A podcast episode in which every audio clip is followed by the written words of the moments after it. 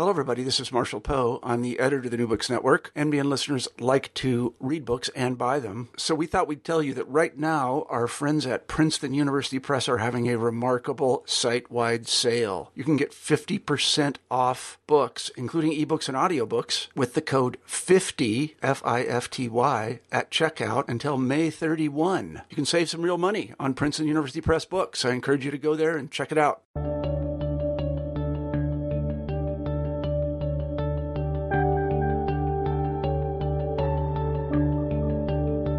Hello, everyone, and welcome back to New Books in History. I'm Mark Klobas, your host for the channel. Today we're talking with Harry Bennett about his new study of British naval and foreign policy in the years after the First World War, entitled The Royal Navy in the Age of Austerity. Harry, welcome to the show. Hi, and uh, good to hear you. I wonder if you could start us off by telling something about yourself. Well, I'm uh, I'm in my 25th year of teaching now. Or since 1992, I've taught at the University of Plymouth in England. Um, I specialise in naval and military history. So uh, I, I, think that sort of fit quite nicely into the sort of mature bracket. And the latest book is a sort of consideration, a sort of drawing together of a series of things that I've been thinking about and working on since I, I got my PhD in 1993. What was it led you to write it now, though? Well, I think there's a number of things. First of all, I was asked to uh, give a paper in 2014 about the Anglo-Japanese naval alliance of 1902 and how that actually began to uh, morph and to run into trouble during the First World War and immediately after. But there's also the very modern context of the whittling down of certainly the British Navy in the context of the Strategic Defence and Spending Review of 2010 and it seemed to me that there were a strong number of parallels between what was happening in terms of British defence and British foreign policy after the First World War and the period uh, which, certainly in British politics, is known as austerity, which was introduced with the sort of great, uh, the, the, the, great world crash of sort of 2007, 2008, and what followed from that, particularly in the circumstances of the SDSR 2010. So I thought there's a number of sort of parallels there that I really wanted to explore. And also to potentially begin to think about, well, what are the ramifications when the politicians get it wrong? We live in an age when naval spending is um, constantly under pressure as a result of economic uh, of economic and financial difficulties. So it seemed to me that it was worth exploring this period after the First World War to see just what had transpired then and what the repercussions had been in terms of British defence and foreign policy. You highlight what is not just a parallel, but what seems to be a standard dynamic, which is how after a period of great spending and demand upon the military, at the moment that demand eases or is perceived as easing, that there's a call for economy, which brings a lot of choices to the forefront. And as you demonstrate, has a lot of ramifications in terms of what happens 20 years later during the late 1930s and with the Second World War. Yeah, I, li- I like the way in which you use that word dynamic. I think it's certainly there. And I think it's a real problem, not just in terms of Great Britain after the First World War or, or Great Britain in the early 21st century, but actually almost any democracy following a period where uh, of warfare, where expenditure has been particularly heavy, where the public are effectively sick of war, and where there is a need for financial retrenchment. You know, how do we maintain spending on military kit, which is going to be required in an emergency, as we might see the outbreak of war, when there are so many other demands within a democracy for a peace dividend, for cuts in the military, or for expenditure to be vied in other directions to potentially underpin things like social policy, or things like transport, or things like the rehabilitation of cities which are going through periods of decline. It seems to me that this is a sort of great truism of democracy that, you know, we, we require weapons of war to defend democracies and all, all, its virtue. But equally, we have a problem when the public gets war weary and actually chooses to think about spending its money on other things. How do we maintain voter support for military expenditure in a period after, after a substantial conflict? As the situation that you describe in your book, and your book is about more than just the devising of naval policy from the perspective of the Admiralty, but as you make clear in your subtitle, you're incorporating these broader foreign policy issues as well. That after the end of the First World War, the British Empire is larger than it has ever been. and with that size comes all sorts of obligations and responsibilities. I was wondering if you could talk about that. What was the strategic situation for the British Empire in 1918 and 1919 when your book opens? Well, it's a kind of dilemma. On the one hand, you know, you look at the success of British arms, and you think, yeah, Britain's on the Britain's on the winning side in the First World War. British arms have played a leading role in terms of winning on the battlefields of, of France and Belgium. They've been able to defeat the most potent army probably in world terms, in terms of the Kaiser's army. Um, they played a leading role, perhaps the leading role, in combating the, the Kaiser's fleet. On the one hand, you know, the United Kingdom, especially after the defeat of Germany, looks incredibly powerful uh, in terms of the, the number of ships, the number of aeroplanes, the number of soldiers that it's got. But equally, it's got the problem of a large empire which is literally spread around the globe. Whereas the United States faces a problem always in war of a of a two ocean war, or Germany faces the problem of a two front war. The British Empire in 19 is literally spread around the world, and the British Navy, in order to police and to maintain and to protect that empire, needs absolutely a global presence. But of course, that calls for massive expenditure, and of course, one of the things that the First World War has done very successfully is to rip the innards out of the British British economy. It's cost a massive amount of money. Businesses have had to be sold off, downsized. They've moved into other areas of wartime production and have abandoned peacetime markets. Places like South America, where British manufacturers have done very, very well, have had to be sort of ignored, leaving the market open to, amongst others, United States manufacturers. Mm-hmm. Um, Britain has incurred, incurred massive war debts. Britain has incurred massive war debts on behalf of herself, but also on the part of her allies. On the one hand, the British Empire in global terms looks incredibly strong, but actually at any one point on the map, the British Empire is by by, by, by contrast, actually really rather weak. Mm-hmm. Um, F.S. Northedge, in his sort of classic study, sums it up best, I think, when he refers to Britain as a kind of troubled giant. Uh, in foreign policy terms. And I think this kind of idea of a sort of large lumbering beast which smaller, more able powers are able to sort of, sort of run rings around. A giant which is so large, you attack it at any one point on its body, and it might not it, it might not be able to respond effectively to that particular challenge. Especially when that challenge can come in diver, diverse ways, whether it's state-on-state action or whether it's the possibility of, say, uh, an insurrection in, in, in somewhere like India or an insurrection in the Middle East. Britain has got some very, very large problems. And they've also got the problem as well of how do you respond to a world in military terms which has been revolutionized by the First World War. The old idea of in 1914 of a war that would be over by Christmas um, seems almost laughable in the circumstances of the mud of the Somme in 1916 or, or, or, or Verdun in the same year. And of course, the British Navy since 1815 has effectively been preparing for a rerun of Trafalgar in some future war. But in the circumstances of the First World War, that hasn't hasn't actually happened. The Great Glorious Battle uh, was missed at Jutland in 1916, and, and, new technologies have come along. The mine, the torpedo, uh, the aircraft, which seems to challenge Britain's traditional naval mastery the smaller powers are able to adopt these new technologies and to potentially sort of compromise Britain's imperial and national security because they can adopt these technologies, whereas the British have effectively spent a small fortune on the technology of the battleship, which by 1919 seems questionable in the possibility that it is obsolete, and certainly the idea that it is obsolescent is, is, is being widely talked about. So, in other words, the British have invested massively in a fleet to guard an empire.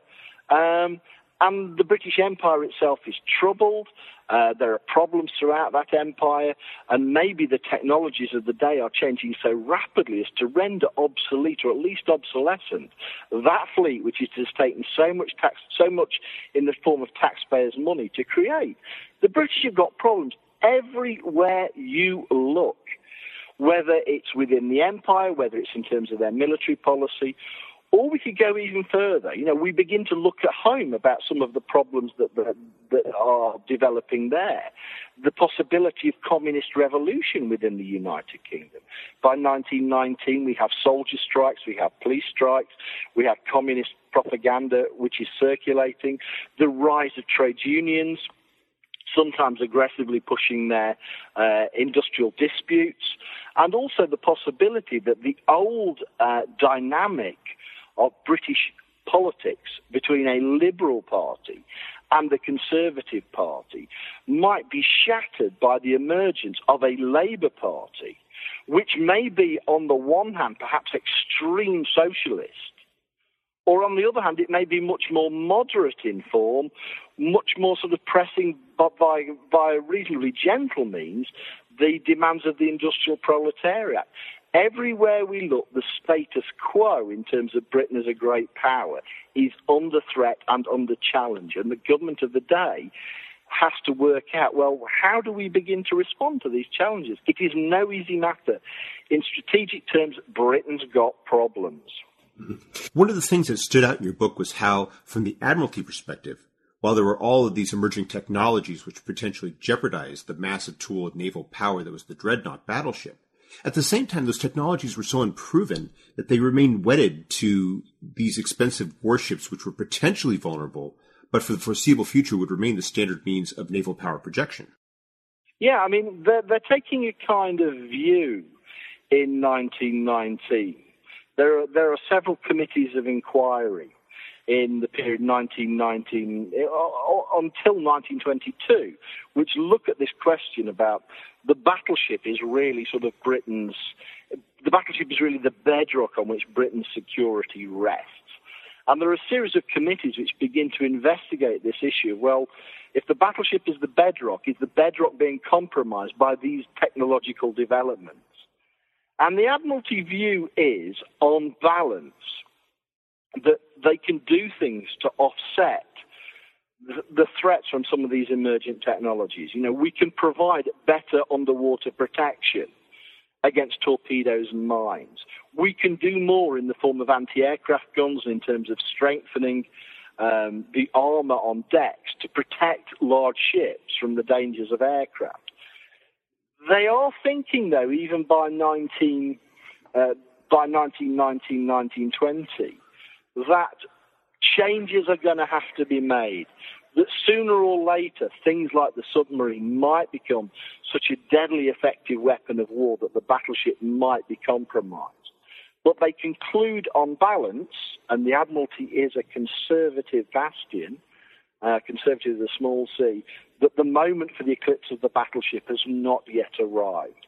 It may be coming, it may be just about visible on the horizon, but it hasn't arrived yet.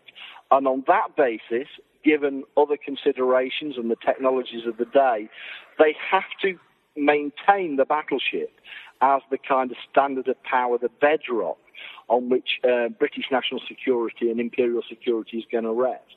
But, but it is a problem. They're, con- they're looking at the battleship, they're asking questions, but the balance of opinion is it still has utility, it still has a life. At some point in the future, it may be eclipsed, but the moment is not yet now. What seems to have shaped that conclusion in part is their assessment of the threats that the Royal Navy in particular might have to deal with. You spent a good amount of space talking about the two greatest potential challengers to British naval supremacy, which were Japan and the United States. Could you elaborate a bit more about those challenges and how they played out in particular regarding concerns about the British presence in the Pacific Ocean? The British are very mindful, thanks to the sort of battleship building programs which are initiated in the United States and Japan during the uh, First World War, that their position as the preeminent naval power is under serious threat. Certainly, the American building program of 1916 really does threaten the long-term uh, security of the Royal Navy and thus the long, long-term security of uh, the United Kingdom as they see it. Now, in some ways, we could actually say, well, look, the British really have got nothing to fear from the United States of America. Uh, we don't yet have the Anglo-American special relationship. But certainly, even by 1918, there are very few who thought of some occasion which might arise where the United States and Britain would go to war again as they did do in the early 19th century. They're really ruling that out. There's also the consideration that if he had gone back 20 years from 1919, Germany may not have seemed to be quite the great naval threat that they would become over the two decades that followed, which underscores the difference between uh, the reality of an active enemy and the concern of so many planners of what the next decade or two will hold in terms of the threat that they will face. That's it. You only need a change of policy in Washington, and suddenly things may get rather problematic for the British. Certainly, I think if we, we can see a division of opinion, perhaps between the Admiralty and British politicians. British politicians, by and large, um, there's a very large number who are um, very pro United States in the way that they think. There's a smaller number, but they're still significant, of what might be described as imperialists who look at the United States and think the United States has an issue with the fact that Britain has an empire and what the United States would like to do is to secure access for American um, manufacturers and business people to secure access to British markets and um, uh, potentially raw materials throughout the empire. So th- there may be a cause of friction at some point in the future. And then we have the Admiralty position, which is really look, we have to look at the balance sheet, not in terms of who our friends are at any one moment in time, but the worst case scenario. If we did, did have a situation where the United States uh, did have some issue with this, and it did turn into a war, then, then we have to be in a position where we're willing to take on the United States and we need a fleet which is actually capable. Most politicians don't think in that way, but the Admiralty has to think in worst case scenarios. And likewise with the Japanese, you know, there's there's a, a large number of British uh, uh, British politicians who are um, thankful to the Japanese for their assistance during the First World War, but equally there's a large number who are rather more suspicious of the Japanese, who are prepared to believe that while Britain might not have any issue with the United States at the present, or indeed for the foreseeable future, when it comes to the Japanese, there are issues in the relationship, and that Japan eyes with um, avaricious eyes the presence of the British Empire in East Asia and would be very happy to uh, see that empire eclipsed.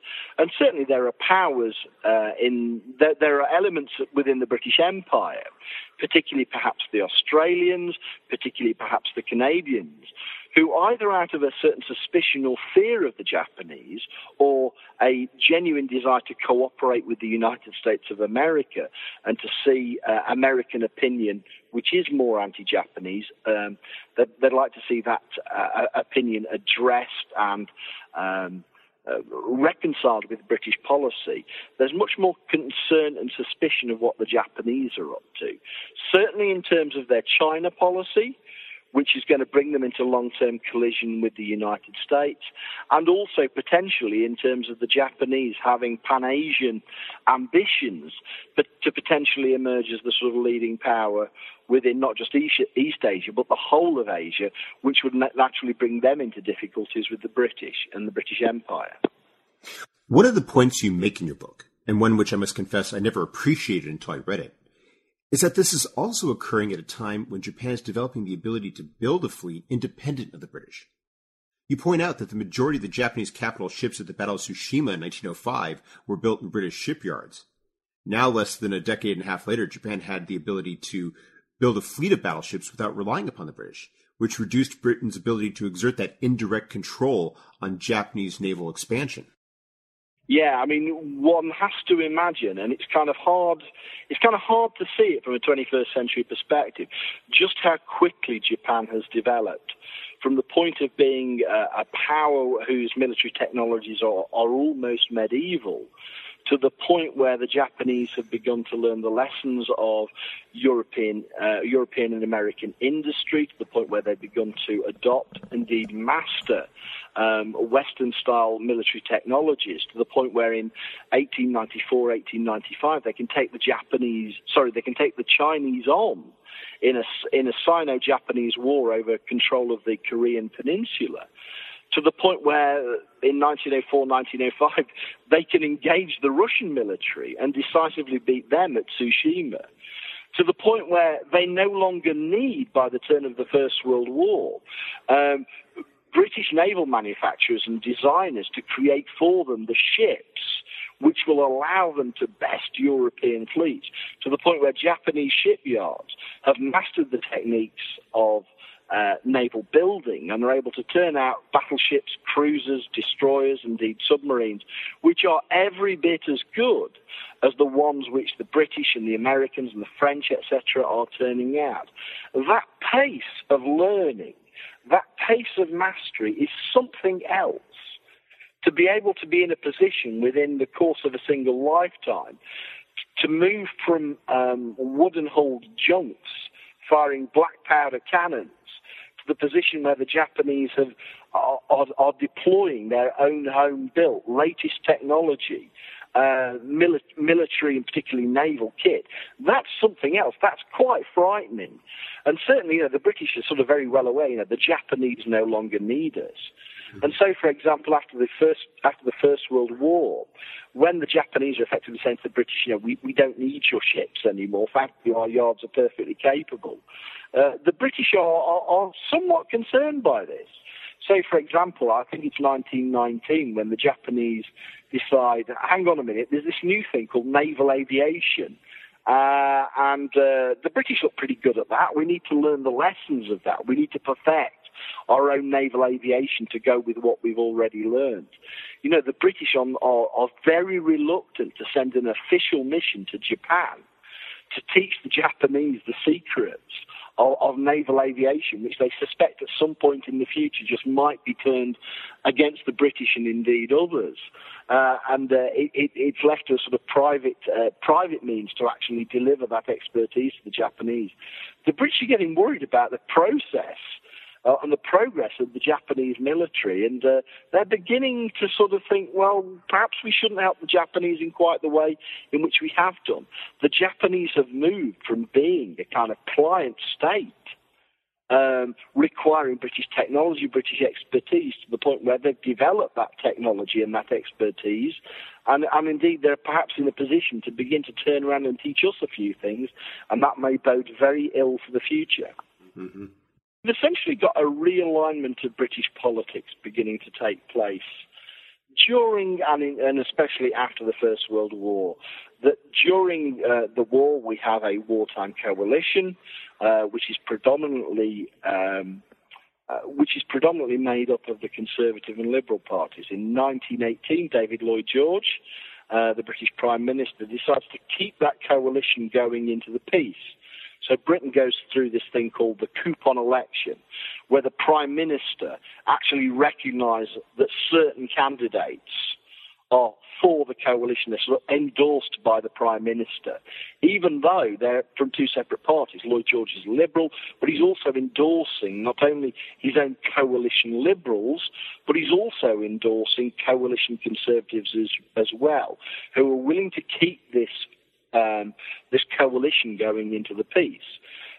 The House of Commons in 19 uh, in late 1918 is very heavily dominated by the individuals, the members of parliament who've received this coupon, this endorsement.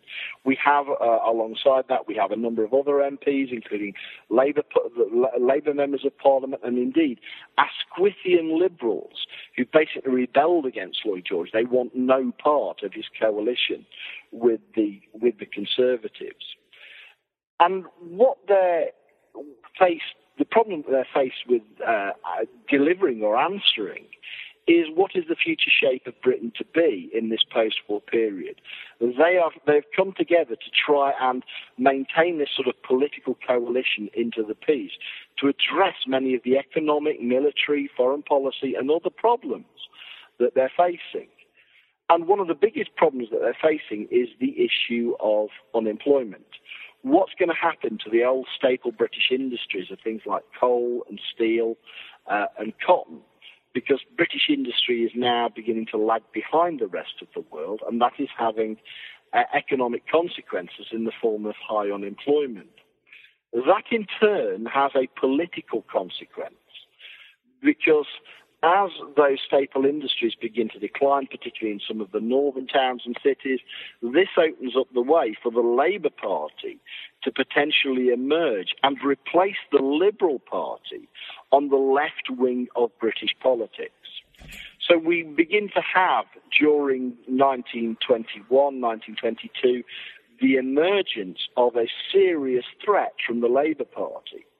And of course, one of the kind of dilemmas that the government faces is that while it doesn't have the money, thanks to war debts and reparations and the cost of making good um, social policy in the peace, while it doesn't have the money to perhaps lavish attention on those northern regions and also to maintain naval policy in quite the uh, high level of expenditure that it was during during and before the First World War, there is a political imperative to do so, because essentially, if you if you build a battleship, if you build a battleship, that means jobs in shipyards, that means jobs in steel mills, that has consequences in terms of what's required in terms of the coal industry. The coal industry, the iron industry, the shipbuilding industry, after a period of initial boom after the First World War, begins to enter the doldrums. They begin to experience hard times. The, there is a possibility in 1921, 1922 that if you place orders for battleships, suddenly you have money going into these northern towns and cities. Many of them are associated with these old staple industries like uh, iron, steel, and coal. So the government faces a kind of political, a, a political dilemma. If it can't afford to invest in the British Navy, but politically it can't afford not to invest in the British Navy because it will lead to political dividends. To not to invest is to create unemployment in these in these northern towns and cities like Glasgow in Scotland, like Sheffield in Yorkshire. So they're aware that if they if they don't place orders for big ships, it may deliver these big cities to the Labour Party and assist the Labour Party to usurp the place of the Liberal Party on the left of British politics. They're in a really difficult situation. You know, it, it, it's back to the pork barrel, I'm afraid. Can you actually sort of direct the pork barrel at the right areas which will make a difference politically? And that, that's the choice that the Lloyd, Lloyd George government really faces. But that in turn then is that in turn is then complicated by foreign policy, because the question of do you build battleships? Or how many battleships you build, or are you allowed to build battleships and potentially create a naval race with the United States and Japan? That then in turn becomes an issue. So, in other words, to address the political issues in places like Sheffield and Glasgow by building battleships creates economic difficulties, financial difficulties, but also has to be done in concert with what's happening in Washington and what's happening in Tokyo and what's happening in terms of a world which is now being at least ostensibly sort of um, controlled or, or, or, mediated by a League of Nations, which is pursuing global disarmament. As you write, there are two other factors that come into play here. The first is that there was briefly an anti waste movement applying political and ideological pressure from the right to reduce expenditures.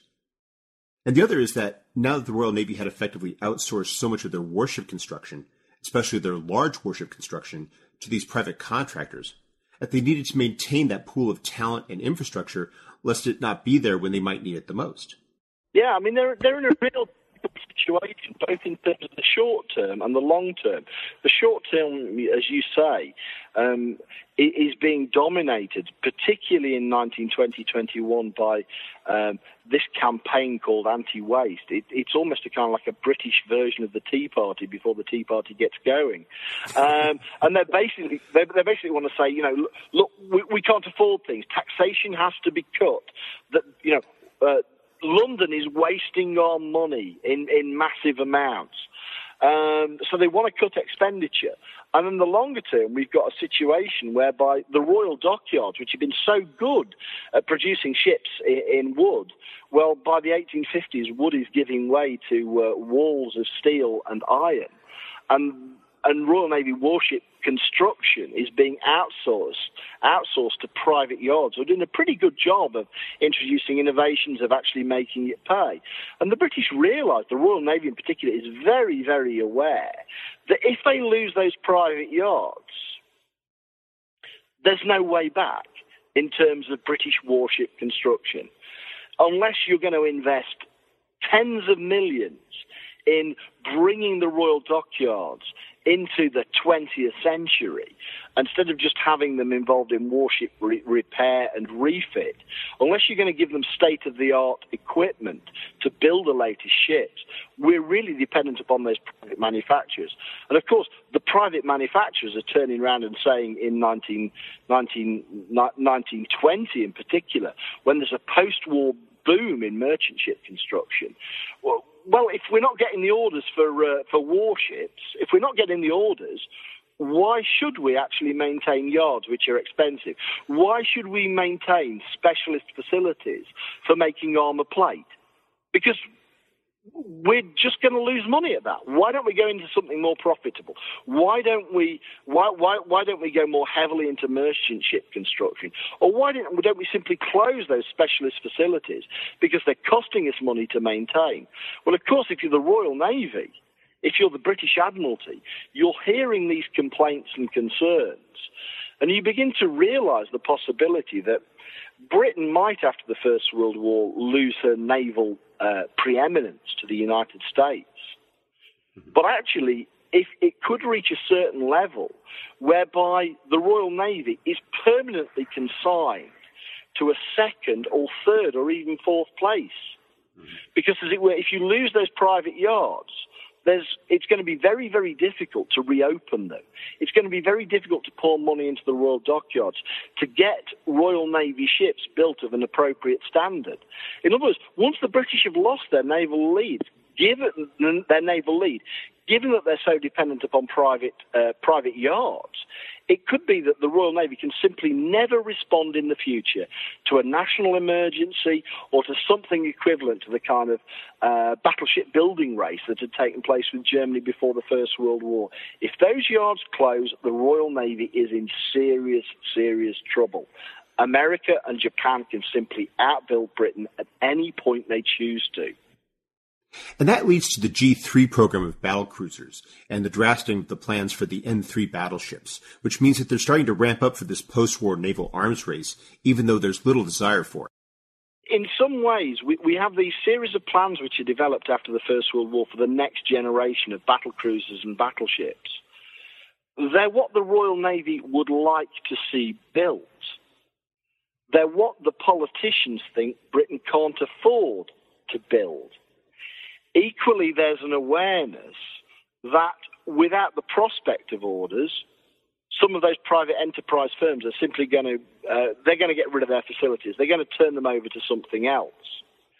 There's also a realization as well that without the prospect of those next generation ships being built, the Japanese and the Americans will take one look at Britain and say, they're done. The Royal Navy's preeminence in world naval affairs is over. If the British aren't willing to invest, it's because they can't. If the British can't invest, they lose the yards. They lose not only their preeminence, but also their ability to respond to us in the future. The government is effectively in a position where it's playing a game of poker. It's playing a game of poker with the Japanese, it's playing a game of poker with Washington, and it's also playing a game of poker with the, the private yard manufacturers. You've, as it were, got to give the appearance of being willing to build these next generation ships, which will cost very little in terms of giving the appearance of, while at the same time not committing yourself to the financial burden of actually building them. The British are trying to create a kind of a mirage, a smokescreen, an appearance of doing something when actually the politicians who are really in charge are not prepared to sign on the dotted line contracts which will commit the British expenditure to, to, to, millions of pounds of expenditure at a point when the public is world weary and you've got um, you've got you've got anti-waste MPs and anti-waste uh, uh, politicians who are saying, cut government expenditure. We can't afford all this expenditure on naval arms. The torpedo and the mine and the aircraft have rendered all that obsolete. Why should we waste the money? So the government is really in a difficult situation. It's got to give the appearance of trying to do something, while at the same time it can't afford to sign on the dotted line. The British are, are, are literally in a difficult position. It seems as though a naval arms limitation treaty is really the only option that they have, given the competing pressures that they faced. Yeah. In other words, it, but for the Washington Naval Conference of 1921 1922 and the agreement to limit arms, Britain faces a very, very difficult situation. They're in a, they're in a position where they really cannot win. What they require is they need some building of capital ships to keep the yards open, but they can't have an they can't have a government program which is going to bankrupt the exchequer. So they need a few ships to be built, but equally it's got to be cost effective, and it can't be in the kind of full form of say four G3 battle cruisers or a successor generation of battleships, which is what the Royal Navy really wants. So, in other words, uh, it's like the story of Goldilocks. You know, for the for the for the for the, the British are Goldilocks, and what they want is the porridge which isn't too hot, which isn't too cold. they want the porridge which is a little bit salty but not too salty. They've got to have exactly the right solution, which is what appears at the Washington Naval Conference, to allow them to maintain this global preeminence, to get them off the hook in financial terms but also to channel enough money by the way, into the private yards, which which will mean that private yards will still think, hey, there's a future in in in, in naval warship building, and that's exactly what they managed to do, because there are elements within the Republican Party as well, and and, and British. Uh, officials within the British Admiralty and certainly within British politics know this, that equally are looking at the 1916 programme uh, of Woodrow Wilson are thinking, wow, that's going to cost an awful lot. Uh, we, we, we can't afford that either. We want to do away with that. So, as it were, there is a kind of a very interesting um, meeting of minds between British politicians and American Republican politicians about we need to cut the cost here. We need to do right by the taxpayer. And of course, we've also got a kind of rough meeting of minds as well between the Royal Navy and the United States Navy. Because there's, while there are some characters in the United States Navy that are saying, hey, let's outbuild the British, and wouldn't that be great? There are equally many sort of um, uh, figures within the United States Navy which value the cooperation, which value the relationship, and are saying, well, look, let's have a partnership here, let's not have a competition. So there is a kind of rough meeting of mind which takes place in the Washington Conference of 21 22. And of course, both the British and the Americans are very keen to see that whatever happens with the Japanese, they're not in a position of equality, that the Japanese fleet is kept within, as they see it, proportion to their imperial and other requirements. I like how you term the Washington Conference the establishment of the Pax Anglo-Americana, in that the meeting of minds leads to an agreement in which they come out on top and Japan is mollified to the point where they can continue with the building program that doesn't threaten the dominance of both powers. Yeah, it's it's really a sort of uh, it's a diplomatic magic trick they managed to make everybody happy to a certain extent.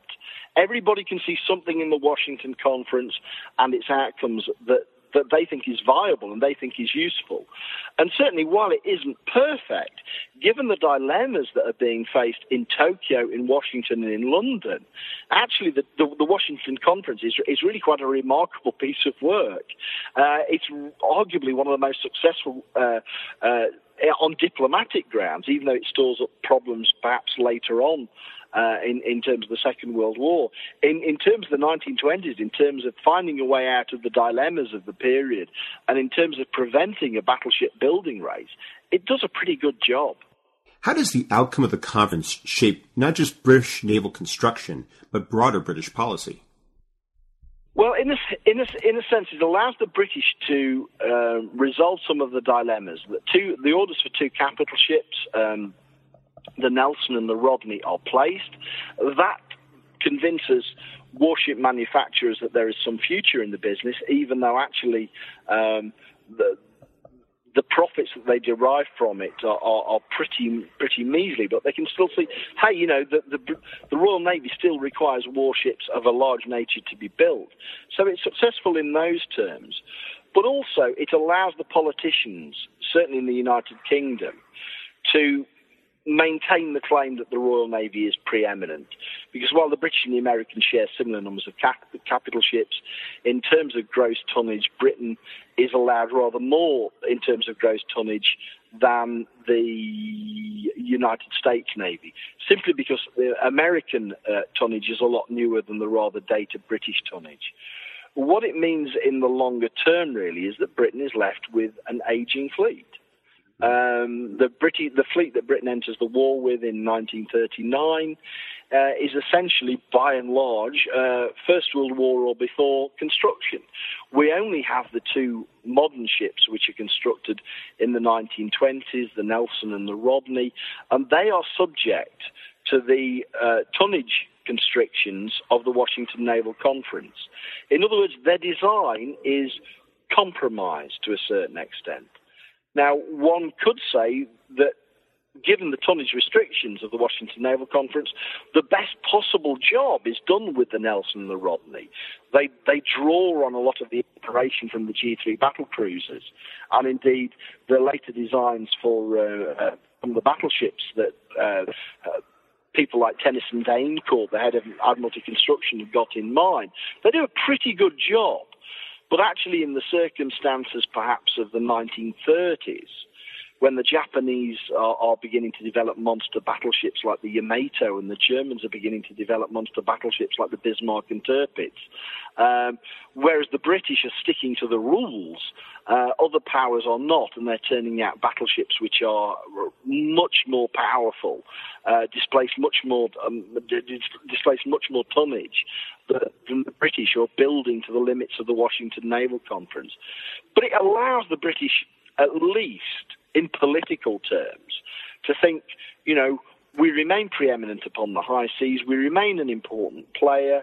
That's useful in cultural terms. That's useful in political terms. But in security terms, it means that the fleet that Britain goes to war with in 1939 is seriously dated.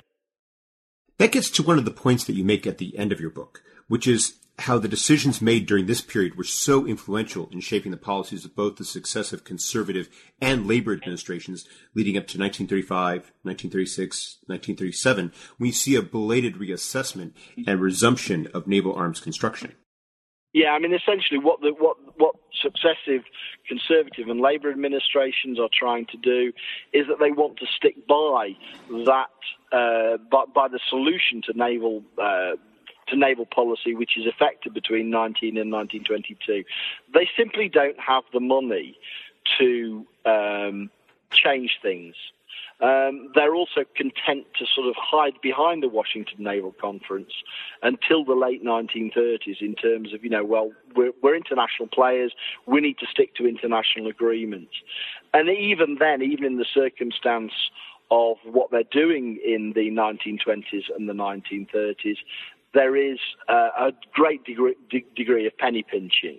You know, the, the, the British strategy for the potential for war in the Far East against the Japanese is based upon the idea, agreed at Washington, that Britain can have a large fleet naval base at Singapore.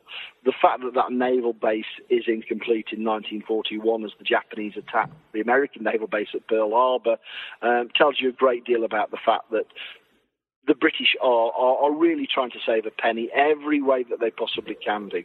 They're not really interested in delivering on the military potential which is there, even under the Washington Naval Agreement, and they're not willing to sort of safeguard the kind of minimum terms for successful fleet operation in the Far East that the Admiralty envisaged uh, following the Washington Naval Conference.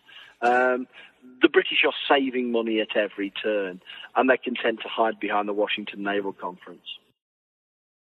It also serves as a very illustrative lesson as to how influential these decisions are, as it's very difficult to switch to a different path from the ones that policymakers set in Britain in 1920, 1921, 1922.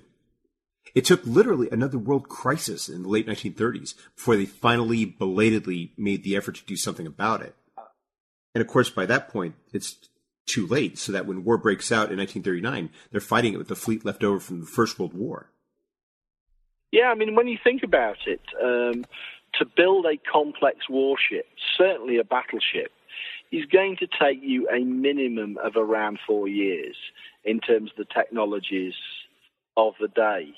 Um, four years to actually build, rather longer potentially to work up a crew to an effective state, to iron out the kinks of the design, to potentially refit certain elements of it, you know, we, we talk about super tankers and their sort of um, uh, ability to stop as the kind of uh, metaphor for policies which take a long time to come to fruition. Well, that's naval policy for you.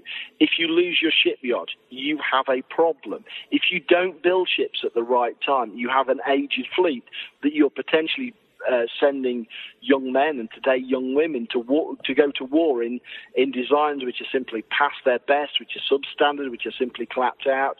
Um, naval policy casts a very very long shadow over a country's foreign policy and over a country's uh, ability to uh, employ military means to defend itself. Plus, it also carries a long shadow over the particular regions which are involved in the industries which are necessary to produce warships and other weapons of war at the highest level. You know, the, the, the inability to invest in the Royal Navy has a massive impact on cities like Glasgow and Sheffield. It helps to turn them in 1922 in the general election. It helps to turn them into breakthrough areas for the Labour Party. Uh, it helps to create situations where during the 1930s, these areas are going to be subject to very, very high unemployment because nothing's come along to replace the old dependency upon things like military shipbuilding. Um, so naval policy is, is, is, is an area which touches politics, it touches the economy, it touches regions, it touches the particular success of specific industries, but it also affects foreign policy on your ability to defend yourself. So, in other words, a, a, a decision which is taken in a given year might have a set of consequences, good or ill, which will be felt 20 years down the line. Uh, and that's really quite remarkable. There's almost sort of no other aspect of government where those kind of ramifications can be seen, perhaps decades after they're taken. Well, we've taken up a lot of your time, but before we go, could you tell us what you're working on now? Um, I'm working on a couple of things, uh, one of which is related to naval policy and one of which is completely unrelated. Uh, the unrelated thing is I'm, I'm working on uh, professional wrestling. Uh, it, yeah, I'm, no, you're not going to see me in WrestleMania or anything anytime soon. Uh, but actually, um, wrestling in its history from the 19th into the 20th century is quite a fascinating area. It's an area of sports, uh, sports history in both the United States and in the United Kingdom that the, the very few people have actually touched. And the strange thing is, the Navy is actually playing a leading role within that process. Um, that's something for another uh, another podcast maybe later on. Plus, also I'm working on uh, a book looking at um, what they call coastal convoys around the United Kingdom during the Second World War. We're all familiar with the Atlantic convoys. We're all familiar with uh, the U-boats and the Bismarck. Well, I'm more interested in the way in which the German Navy tried to disrupt the short sea convoys around the United Kingdom as a means of disrupting British trade. Because if you can stop those short sea convoys, you prevent the transshipment of cargoes from places like Liverpool to places like Southampton, where they're going to where, where they're going to be loaded onto invasion barges to land on Normandy on the 6th of June 1944. So those are a couple of things that I'm working on at the moment. Those both sound like fascinating projects. Yeah, I think so anyway. It keeps me out of trouble. well, uh, Harry Bennett, thank you very much for taking some of your time to speak with us today about your book, The Royal Navy in the Age of Austerity. I hope, you have a wonderful My pleasure. Day. Thank you.